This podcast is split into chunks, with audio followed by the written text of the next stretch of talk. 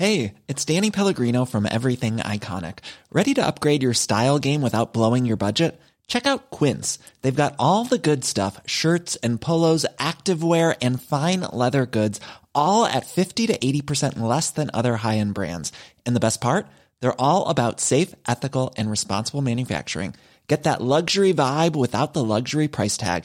Hit up quince.com slash upgrade for free shipping and 365 day returns on your next order. That's quince.com slash upgrade. Hiring for your small business? If you're not looking for professionals on LinkedIn, you're looking in the wrong place. That's like looking for your car keys in a fish tank. LinkedIn helps you hire professionals you can't find anywhere else, even those who aren't actively searching for a new job but might be open to the perfect role. In a given month, over 70% of LinkedIn users don't even visit other leading job sites. So start looking in the right place. With LinkedIn, you can hire professionals like a professional. Post your free job on linkedin.com slash achieve today. In the European Middle Ages, society was composed of three separate yet equally important parts those who prayed, those who fought, and those who worked. These are their stories. Eastern Britain, 980 AD, 7:30 p.m. Thou was Hrothgar Heris bed given, Wigus Wertmund, that him his winnemachus, Gerna Hurden, oth that sail Yelgoth Yeweax, Mel Dricht Mitchell, him on Mon Bern, that hail wretched hatten woda, Medo Ern Mitchell, men ye werchien, Don Yeldo Bern, Avra je frunan, on theron inen, eil je dalen, Jelgum on eildum, switchum god shelda, Bolton foskara, on ferrum gumena. Then was to Hrothgar success in warcraft given, honor in war, so that his retainers eagerly served him, until the young war band grew into a mighty battalion. It came into his mind that a hall house he wished to command, a grand mead hall, be built by men, which the sons of men should hear of forever, and there within share out all to young and old, such as God gave him, except the common land and the lives of men. Quote from Beowulf, as read by Kevin Stroud, creator of the History of English podcast and creator of a Beowulf audiobook. Everyone's right and no one is sorry. Start and the end of the story. From the sharks and the jets to the call in the morning.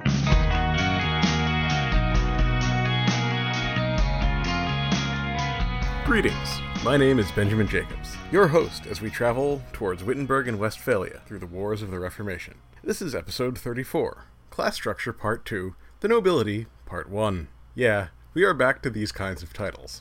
Apologies. Also, please wait until after the closing music for this month's donors. I really wanted to do that cold opening thing, and so the donors had to be moved to the end, but they deserve honor and praise. Anyway, way back in episode 6, I did a short rundown on the way the class structure worked in the Middle Ages, and how difficult it is for us in modern times to conceptualize it. At the time, I promised a minimum of three more episodes on the topic, but I never got around to it. Well, here we are. To kick off our non narrative look at the culture and society of medieval Europe, I'm going to start with the class system that I promised to do long ago. I'm doing this because, in my opinion, it was the one factor that most shaped life for an individual in the Middle Ages. To be fair, I'm a person predisposed to think this way, but I want to be clear that this is not some sort of neo Marxist economic determinism thing. Actually, it was even somewhat the reverse, depending on the time period we're talking about. As we discussed in episode 6, class distinctions were not caused by socioeconomic power. Instead, they helped determine socioeconomic power. This statement might seem either confusing, obvious, or absurd depending on your viewpoint, so let me do a short review of what we talked about in episode 6 before we get started. In modern Western society, we tend to think of the social structure of society as a pyramid. Your location on the pyramid is determined by a combination of your social influence over others and your economic buying power. Depending on who you ask, your ability to move up and down this pyramid is either determined by your merit as an individual or by the wider social and economic context in which you were born. Though most people who are not complete ideologues will have to admit that the reality is some combination of the two, it is around this issue that most political questions in the developed world currently revolve. But let's not get sidetracked.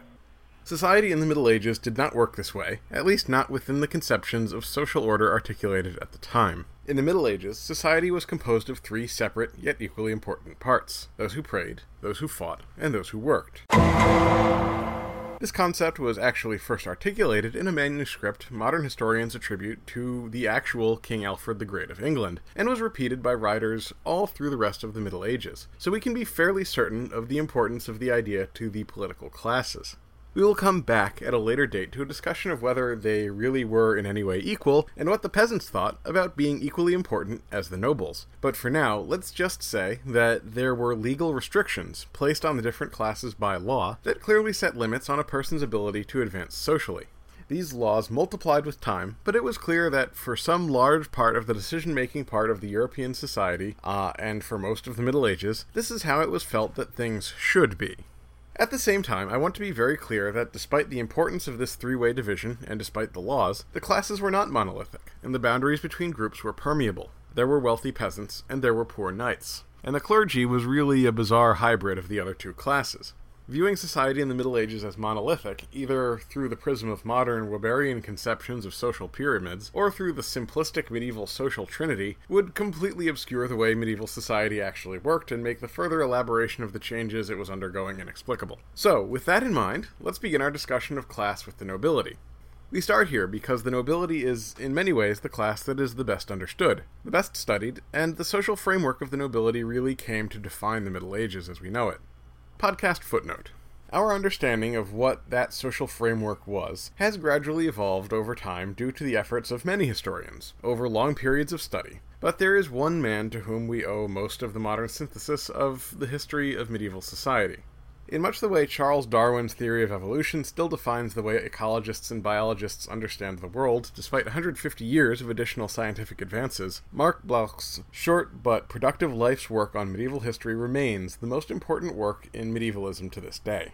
Despite many advances in our understanding of the Middle Ages, often made due to methodological techniques championed by Bloch himself, the larger structure that Bloch outlined remains largely relevant even 74 years after his heroic death at the hands of a Nazi executioner. Marc Bloch's structural analysis of the upper class society in the Middle Ages is so fundamental to the modern understanding that I actually consider just quoting him at length and being done with it. The concluding chapter of his seminal work on the subject, The Society of the Middle Ages, really says succinctly all that I wanted to say, but there are some places where modern thought has left Dr. Bloch behind. His prose is also notoriously hard to wade through, even when it isn't a translation from French. And anyway, that would just all be a huge cop out. Still, just know that the entire rest of the episode is deeply indebted to the work done by Dr. Bloch. And if you're a person who is really passionate about medieval history, you should read his work at some point. Obviously, I should say there is a story here, and I will be telling it in a future episode in terms of the life and work of Dr. Marc Bloch, given his execution by the Nazis. As an aside, a listener contacted me about a month or so ago asking me to maybe do more with my discussions of my sources.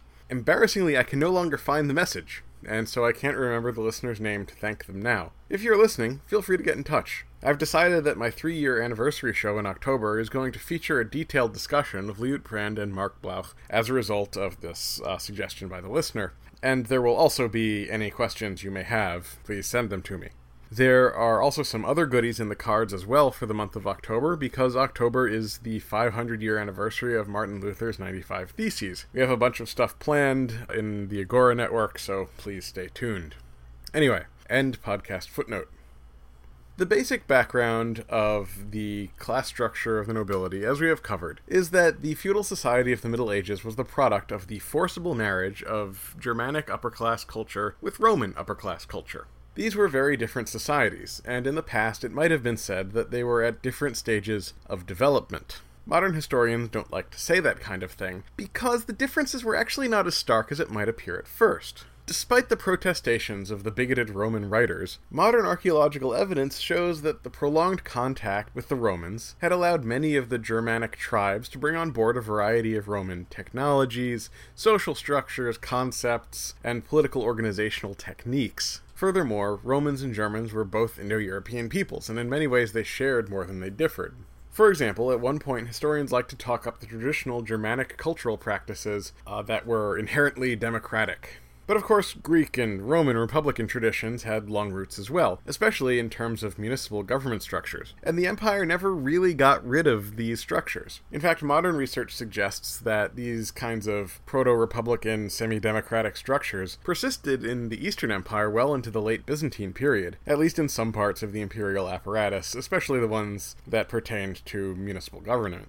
Given this evidence, modern historians have largely given up on parsing out which elements of the new society came from Roman and which from German precedents. It's probably an ultimately futile project, and in the past it has tended to lead to some unfortunate uh, opinions. Etymology at one point seemed to suggest a solution to this parsing, but in studying the issue, historians and etymological researchers have found that the names of institutions swapped around based on social trends and wider forces, with words swapping from Roman to German to Roman to German, often multiple times. More broadly, the extensive amount of localization in the Middle Ages means that an institution that derived from Germanic precedents in one area might derive from Roman ones in another area, or it might never be adopted universally. So much of what formed the society was also just never written down that we can't be clear on who was communicating with whom and sharing ideas. What is more clear is generally the way the social institutions evolved after contact. The key issue is one that I've touched on in the Italian episodes of this show. As social structures collapsed, with the gradual disintegration of the Roman Empire and the start of the migration period, with all that that implied for the disruption of the Germanic societies, people tended to rely more and more heavily on family to protect their interests. This may have always been an instinctive move from the predominantly tribal German side, but it seems to have become increasingly prominent on the Roman side as well, even in places without much German influence. We see evidence for this process even in the legal codes of the early Middle Ages. The big problem with a social structure based on using family connections to enforce law and order was that it was essentially a revenge based system. There are two big flaws in such a system. First, and most pertinently to the majority of our ancestors, if my family lacks resources and yours has a lot of resources, maybe the revenge of my family doesn't mean all that much to your family. So, from the start of this system, there was a tendency to create incentives for weaker families to put themselves under the protection of stronger ones. More on this when we get to the episode on the peasantry. But let's say that your family and mine have roughly equivalent resources. Since your family is always likely to see your side of the situation, and mine will see my side, disputes could rapidly devolve into blood feuds. While this did have a certain deterrent effect, this meant that society was at all times a series of armed camps of family groups, reliant on a balance of power to maintain order through deterrence. As we know from our more modern history, deterrence and balances of power can be very double edged swords. They can create and enforce stability for long stretches, but then they can very rapidly break down due to spiraling paranoia and catastrophic misunderstandings. The Wehrgeld system was the first response to this problem, and it seems to have been in the process of evolving in Germanic society even before they moved into the Roman Empire. As the German tribal powers began to structure themselves into kingdoms with the help of literate Roman clergy, these laws were then written down. Under this system, it should first be said that the family had jurisdiction over most things. Things were only really crimes if they crossed family boundaries. So if I steal from my sister, my dad's gonna take care of it privately, whereas if I steal from your sister, maybe our dads are gonna have to have it out. That threatens the stability of all society, and that triggered the use of what we might call the criminal legal codes. Of course, the most classic example of such a crime was actually murder. The term Wehrgeld means man price, so the price of a man's life. A murderer who was found guilty of the crime would be forced to pay a fine to the family of the deceased, which would satisfy the need for revenge and end the feud. There are, you know, several problems with this system, but let's focus on two. First, finding someone guilty required a judge of some kind, presumably one that both parties would find impartial. Since these new kingdoms were based on alliances of clans and tribes, usually this was some sort of elder, chief, or the king. An inherent problem in this situation is that a party found guilty might be so upset with the verdict that they would blame the judge, and thus create the civil war that they were trying to avoid in the first place. More problematic on a day to day basis is that these judges were not legal scholars. But with no sophisticated legal framework for weighing evidence, and with the person making the decision usually just being the most respected person who happened to walk by that day, there ended up being two common ways that this, the decision was made as, as to guilt or innocence. First, the defendant and the accuser would get all the people that they knew to testify to their side of the case. Keep in mind that there was no concept that these people had any actual insight as to the crime committed. They were simply character witnesses, and you were duty bound to testify in favor of a member of your family, even if you thought the guy was a jerk. If the testimony of your family was not enough to determine the verdict, there were trials by combat and ordeal. The latter was actually an enlightened evolution of the former, despite how we view it today. I don't really have time to go into it, but suffice it to say that trial by combat obviously went to the guy who was a better warrior and who was stronger. On the other hand, some recent statistical research into the conviction rates that resulted from trial by ordeal are not explicable by medical science unless either God actually had a hand in determining the outcome, or, maybe more likely from my point of view, the clerics that administered the test were actually putting their fingers on the scales, if you will. Anyway, the point of all this is that the legal system gradually codified the importance of family into feudal society, which reflects the wider trends. This worked fairly well at the local level, but over time and on a wider scale, problems developed. As anyone who has ever watched a Shakespeare play will tell you, family can, in fact, let you down. And the further away they are, and the harder communications are, the more likely that they will more fundamentally, the evolution of the feudal society happened over generations. And even if you and your siblings are thick as thieves, your kids might not be, and after that, their kids positively will not be without some sort of social reinforcement. Finally, it should be said that the conditions of European society in the Middle Ages did not encourage family trees with a multiplicity of branches, and the nobility in particular had all sorts of incentives towards political marriages with which you are no doubt familiar. So, within a few generations of the foundation of a kingdom, all the noble families were intermarried, and suddenly disputes between families could result in divided loyalties. If Steve were to murder Tom, and I was cousins with both of them, well, which side should I support in the coming court case? What if Steve then went into revolt against Good King Brown? I'm actually related to all three of them. What do I do? There were actually laws put in place in some places determining degrees of loyalty a person could be excused for adhering to in treason cases. Like, if I rebelled to support my first cousin, that was okay. But if it was my second cousin and I lost, I was doomed to hang. For the lower classes, this was less of an issue, because travel was so rare that families tended to stack up all in the same village, with results for genetic diversity that maybe we shouldn't really contemplate at the moment. But for the nobility, this problem was fundamental, because the family clan wasn't just your guard and your help, it was also the basic unit of military mobilization, at least in the areas dominated by Germanic invaders. If families lost the ability to bring their members to the field, then the alliance of clans, which is the definition of the tribe, will also not be able to deploy their military force. In the more Roman influenced areas, there was still the issue of who to trust to command military forces and state power. These are slightly different issues, but they result in similar solutions.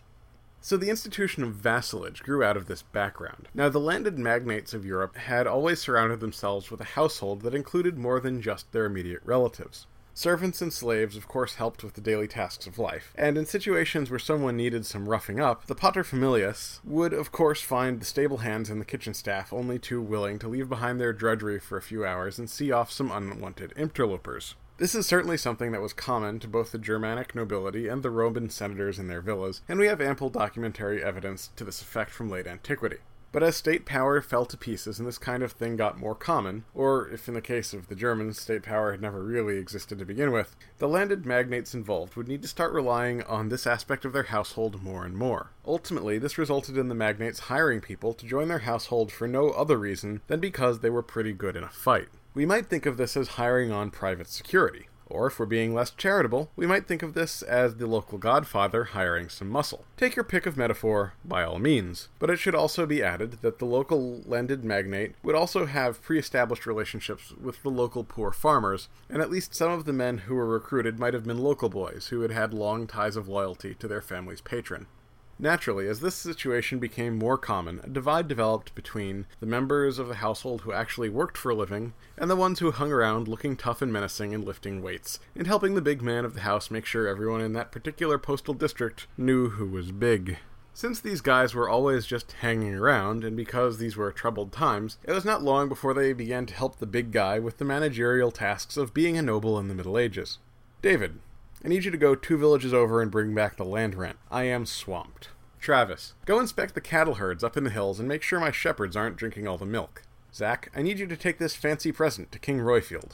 Dominic, I need you to go stab Widow Jenkins for me. I want her farm. There's a good lad. And of course, the richer you were, the more of these guys you could afford to have hanging around, eating your food, and the stronger you would be when it came time to line them up give them big pointy sticks and point them in the direction of the next big guy over. Come on, everyone, line up. Those Dark Myths weirdos are getting a little too friendly with my sheep again. Let's give them a good thumping.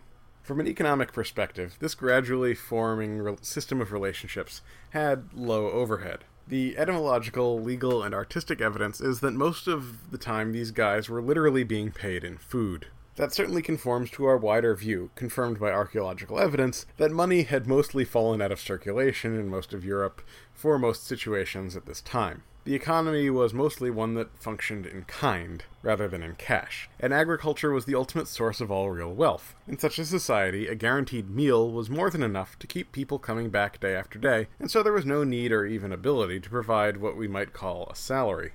As time went by, this arrangement was codified more and more into the early medieval legal systems. As we've discussed, the legal system of this time was trying desperately to stabilize society and prevent crimes turning into civil wars. Most of the early Germanic kingdoms dissolved in the face of such civil wars within a few generations of their establishment. Over time, the legal recognition of the inherent unity of family groups was extended to those under the protection of the family unit offenses against someone's man were considered offenses against the family, and given punishments under the Wehrgeld system and its successors. Of course, a distinction was written into the legal system between the magnate's men who were peasants and the magnate's men who were hired muscle. I'll give you one guess as to who was given more protection. A new problem generated by this expanded family unit was how to deal with those who proved disloyal to their masters. For members of a family who betrayed the family, punishment was an internal affair, assigned by the family outside of the jurisdiction of society. Initially, loyalty issues amongst household servants were dealt with in the same way, but as the household men became an institution, problems arose. A household man who proved disloyal might turn out to be a member of another family, maybe sent there as part of some sort of political arrangement, maybe just to train the boy up. In such a situation, an attempt to enforce loyalty might spark off a blood feud, so you couldn't just let landed magnates go around beating and killing their men indiscriminately. But one could also not have members of the household constantly running between families seeking better deals. That would destabilize the entire system. And so the legal systems of the time set out social norms, outlining the terms under which a person could be described as being part of the household, the kinds of offenses that would be violations of that trust, and the punishments that would be doled out to those who proved disloyal. This was, as it happened, an important part of the move away from the Wehrgeld system and towards a more familiar type of criminal justice system, but that's still a long ways off. Now, it should be said that I'm presenting a highly simplified version of how this process developed. It is certainly possible that the institution of household men long predated the early Middle Ages. Certainly, there are strong precedents in both Roman and Germanic art, poetry, and documented history. Of course, there are. Loyalty in these systems, though, was enforced by strong social norms on the Germanic side of the line, and by economic and legal intimidation on the Roman side of the line. What did not develop until the early Middle Ages was an explicit legal code for dealing with these institutions. And there's sort of two ways to view this. Potentially, these legal norms did not develop because, on the German side, legal institutions were just not regularly being written down, and because, on the Roman side of the line, such a privatization of military force was still a threat to the power of the state. It was only as the societies merged that the Roman need for codified laws caused legal codes to be developed. There's a fair amount of truth to this view, but the view I tend towards a little bit more is that the mixing of Germanic and Roman social systems in the context of the collapse of centralized law and order took these previously existing institutions and thrust them into a central place in the organization of society. They may have existed before, but they just weren't that important. But when everything else collapsed, these were what was left. I think that there's a perceptible trend within the written laws and the evidence we have of society, which I've presented here, uh, where the early laws show a reliance on traditional family structures, with a gradual recognition as to the weaknesses of that system and more and more reliance on other institutions such as the household system. So, to review. In the Middle Ages, society was conceived of as a three way harmony of those who fought, those who prayed, and those who worked, with the nobility representing those who fought.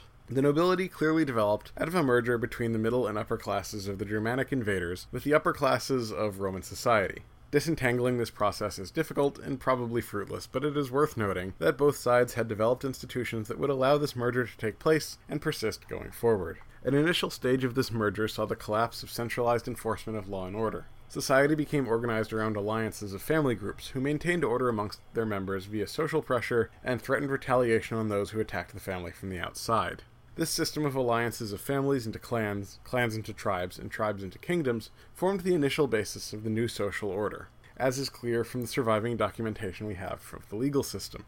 Over time, the leaders of these families found that the use of the people within their own extended households, which included by necessity the kinds of people we might term security guards, sometimes provided a more reliable source of military muscle than the extended clan network. Though still within the context of family clan dynamics, the nobility began to assemble people in their household with the clear intent of using them as soldiers. As this institution became widespread, the legal framework of these societies was gradually changed to recognize the new fact on the ground and establish codes of behavior that governed the intensely personal relationship between a noble and his man.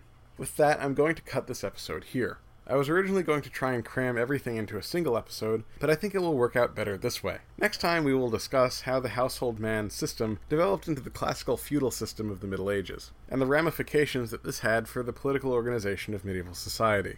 Until then, thank you for listening to Wittenberg to Westphalia, The Wars of the Reformation, and remember to wait until after the music for this month's donors. They have all earned hilarious regnal names, and I put a lot of time and effort into creating them, so please listen.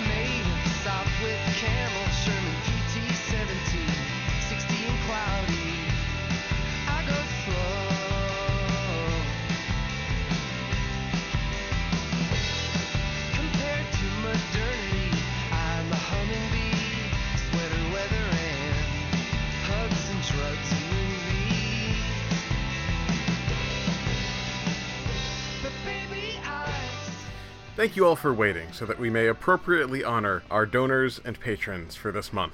First up, we have donor Mark, who shall hereafter be known as Mark, the HTM. Up next, we have donor John, who shall be known far and wide as John Bloodyam. Up next, we have patron Scott, who, due to my recent victory over the papacy, shall be known as Scott, the appropriately pious Archbishop of Dawkins. Thank you to all my donors and patrons, and if you would like to donate either securely via PayPal or presumably also securely in a monthly fashion via Patreon, please go to my website and go to the store page. Every little bit helps, and it helps me move and helps me feed my family, which is very important. Thank you very much.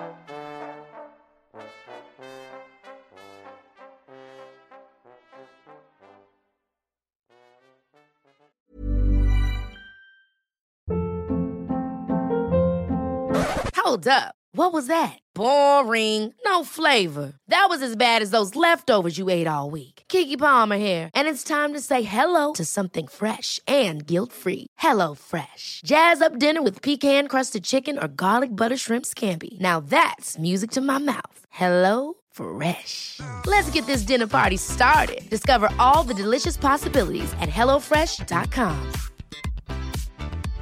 when it comes to your finances, you think you've done it all. You've saved, you've researched, and you've invested all that you can. Now it's time to take those investments to the next level by using the brand behind every great investor, Yahoo Finance. As America's number one finance destination, Yahoo Finance has everything you need, whether you're a seasoned trader or just dipping your toes into the market. Join the millions of investors who trust Yahoo Finance to guide them on their financial journey. For comprehensive financial news and analysis, visit yahoofinance.com, the number one financial destination, yahoofinance.com.